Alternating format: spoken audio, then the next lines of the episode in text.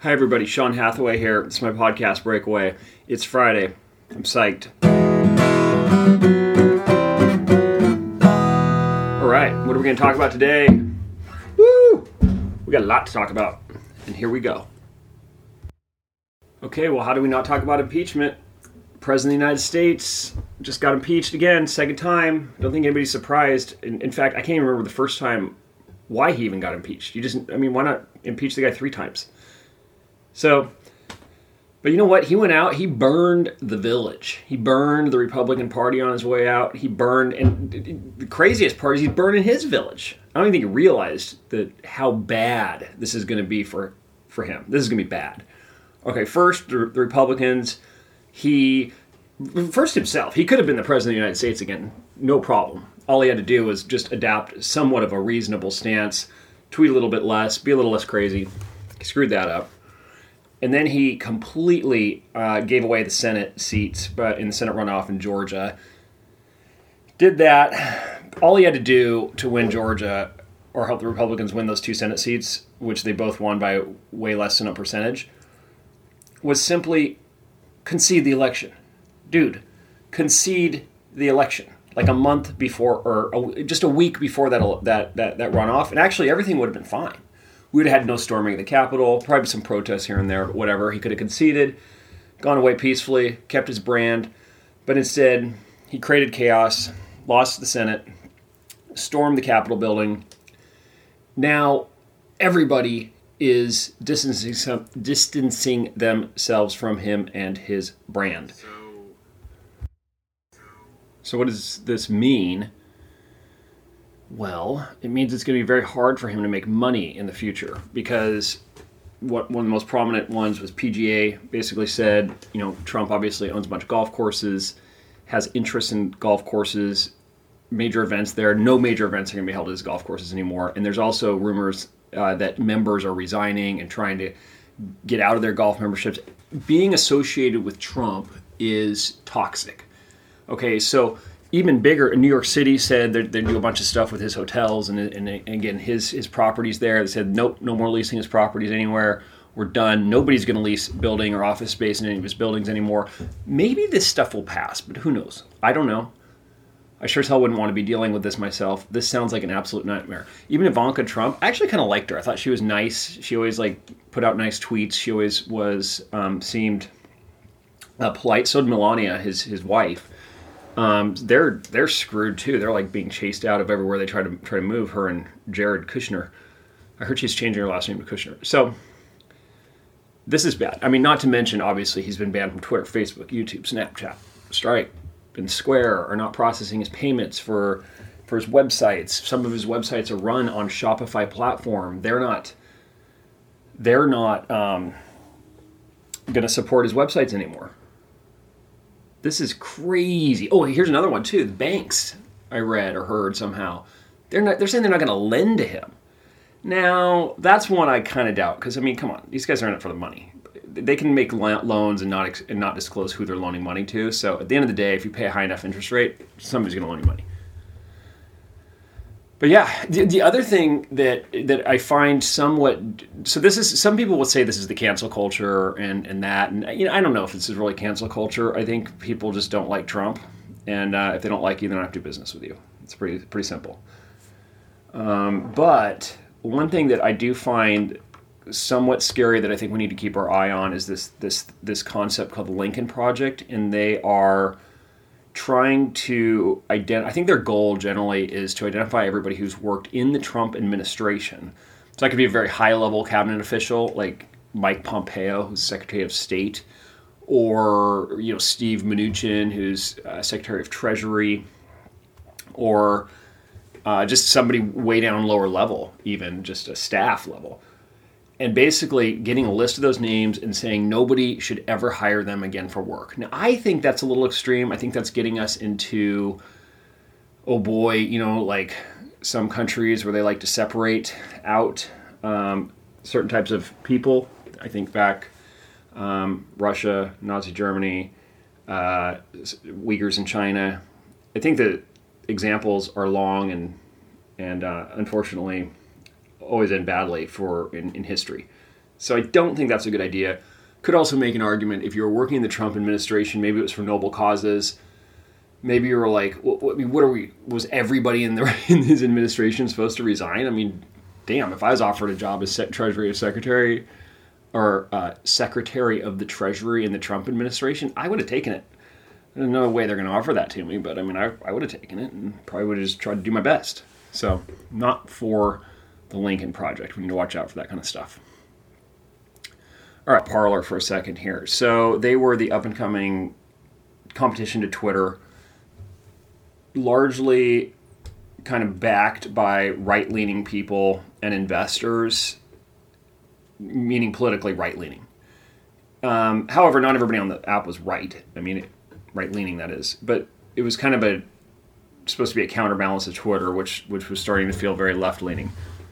Um, but they have been now basically canceled by the big tech companies, working basically in tandem, and I don't know if I really want to argue whether it was the right decision or the wrong decision, but it was a very precedent setting and somewhat of a scary decision because without going into the whys,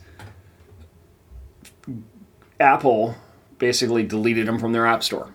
And then Google deleted them from the Android app store. So now you basically can't get them on any phone.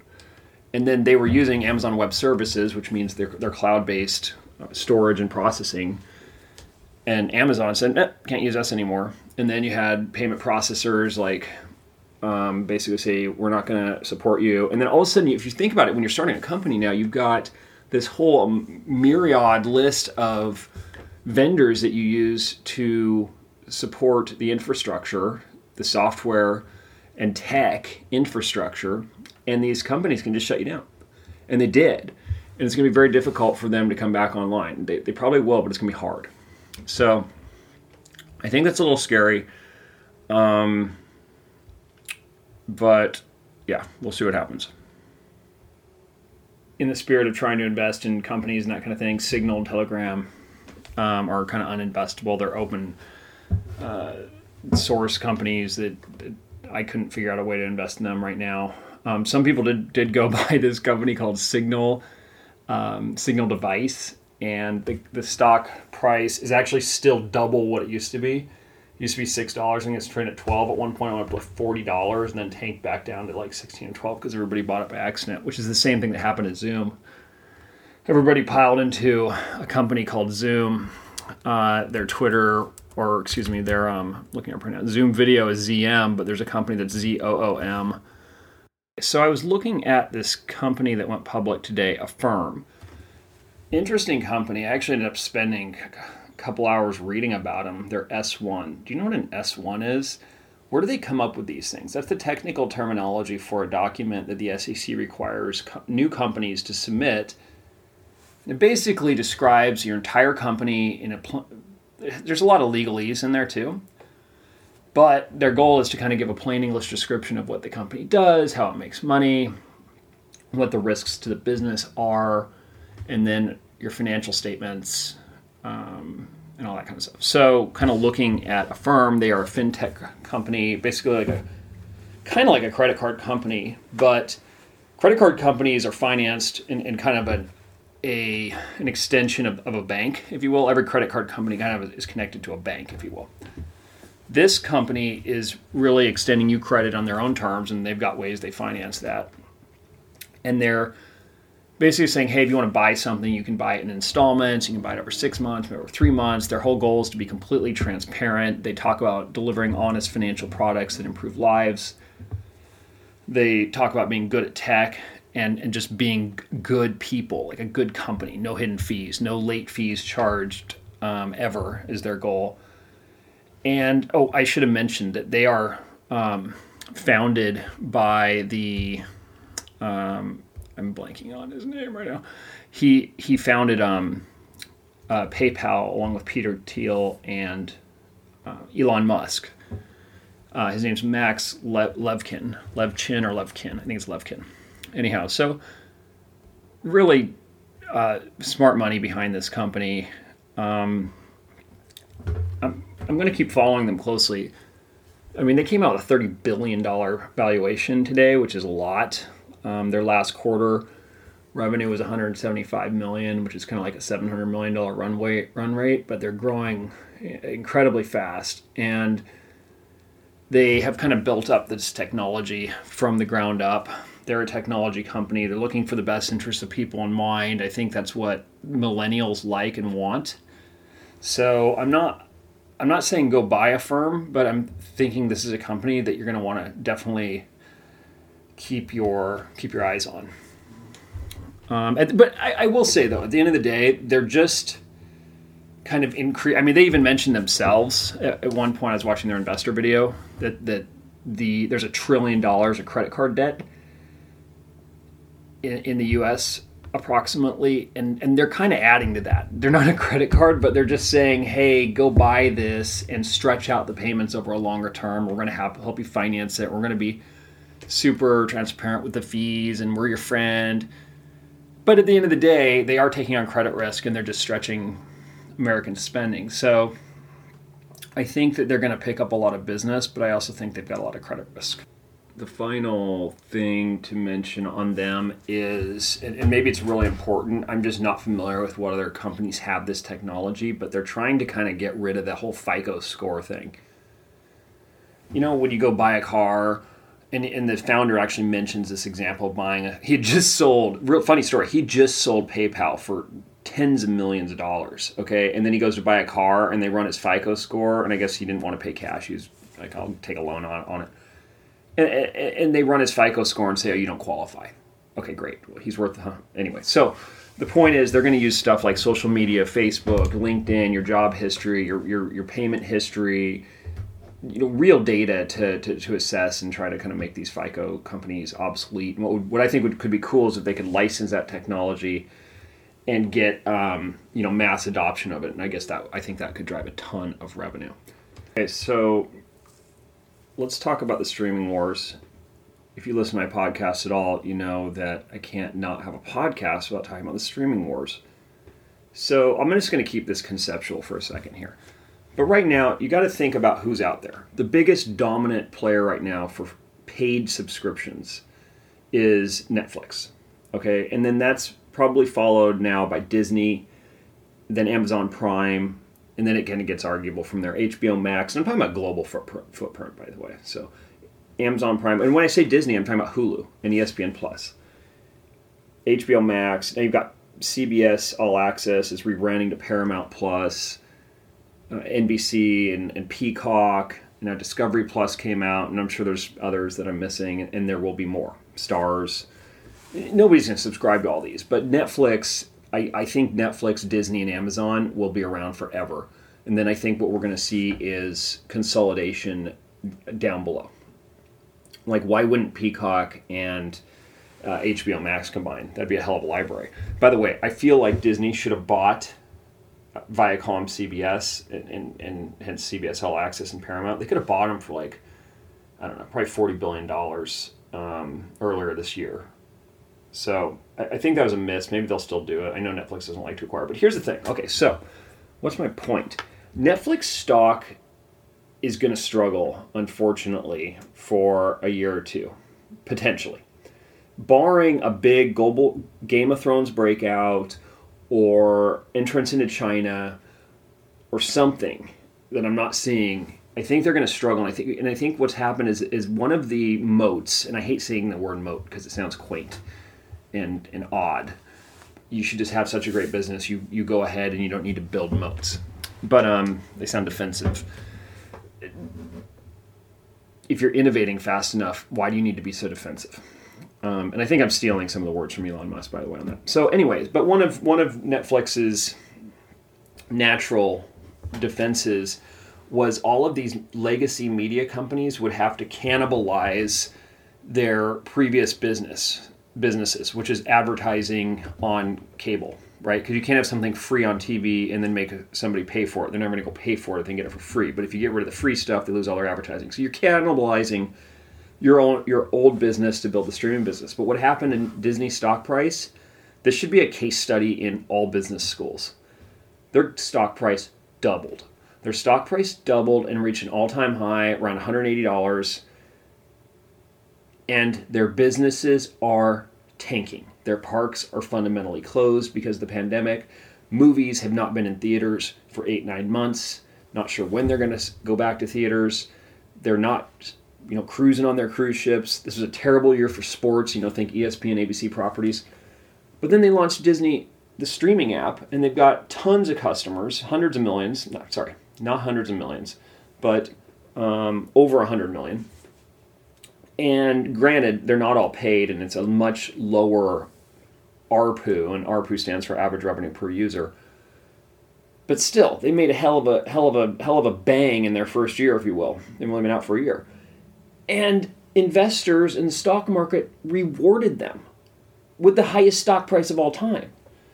So this is a signal to other companies to go bet big on streaming. And the reason they wouldn't do it beforehand is not just cannibalizing your own your business, but it's it's it's it's incentives to management. If you're the CEO and you have your compensation tied and derived from, you know, stock price, market share, revenue driver, revenue growth, that kind of thing, particularly revenue and, and profitability growth, and then you say, I'm going to go tank the business for the next three years while I build out streaming in the future, you're not going to do that. It's just not in their incentive. But now they can go back to their boards, realign their incentive packages, and say, look, this, this is what the street wants. We're gonna we're gonna do this. We're gonna lose a ton of money doing it in the short term, but we'll win in the long run. Now the fact is, they're not all going to win in the long run. Some of these companies are going under, but that is going to hurt Netflix's stock price for a while because money will be allocated to these other companies.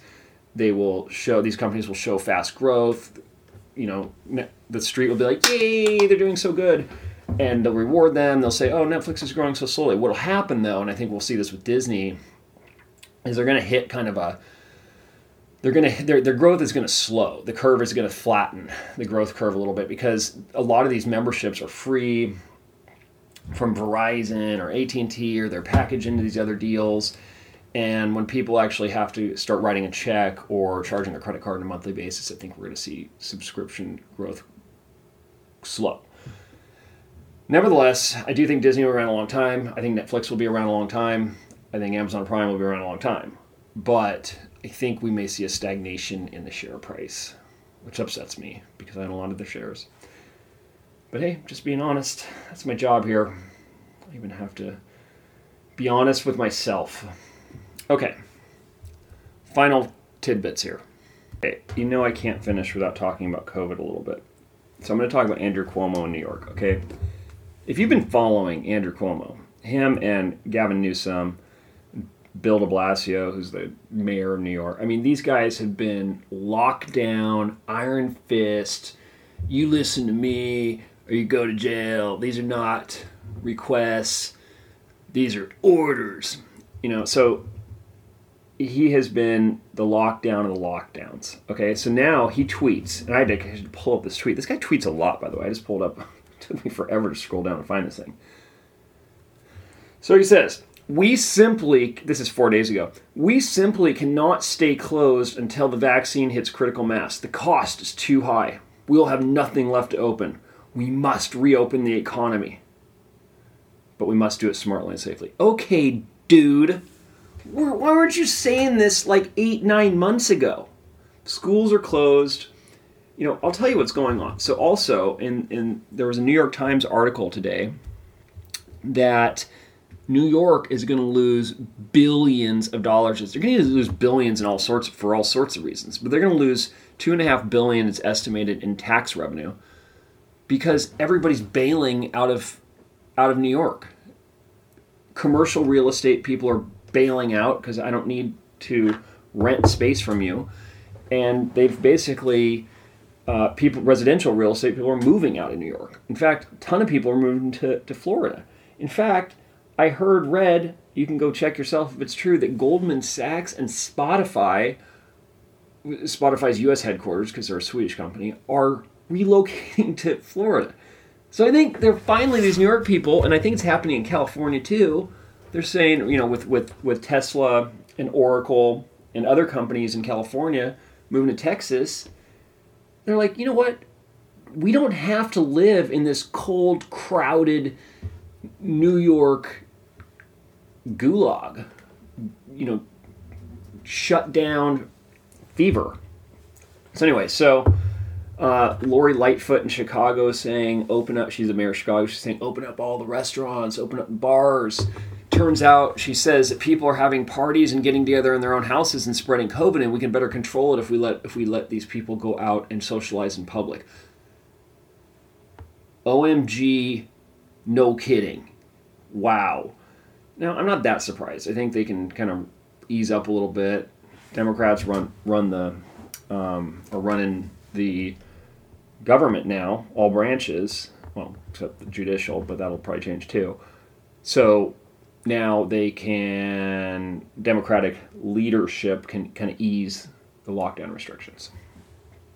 So we got that going on. Oh, and by the way, Stanford just came out with a study that is hitting all the presses. I'm sure you'll see it. I've seen it all over Twitter, and I've seen it um, now posted in some of um, um, what do you call it, media outlets, that lockdowns haven't statistically been proven to make any difference. And they they did that study in ten different countries it was a peer reviewed research paper done by like Stanford professors and epidemiologists, specialists, and all sorts of the really smart people. So we got that too. All right, I'm to sign off and I'm to go have a great weekend. I'm to go for a bike ride, maybe play some golf, work on my motorcycle, uh, try to find the next great thing to watch as a family. We just finished Cobra Kai, kind of bummed about that If you have any recommendations for great uh, family shows to watch, let me know. My kids are 11 and 13, so that's kind of the, where we're at. Um, that's it. My wife said to mention books I'm reading. I'm reading Green Lights by uh, Matthew McConaughey. It's pretty good. Pretty good. I'd give it a seven. So it's not a hard recommend, but uh, I have seen other people like just hard recommend it. So um, check it out. All right. Have a great weekend. Bye, everyone. Thanks for listening. Oh, and email me at sean at hathawayfinancial.com. Questions, if you want to be a guest, if you have guest ideas uh, or topics I should talk about. Thanks so much. Bye bye.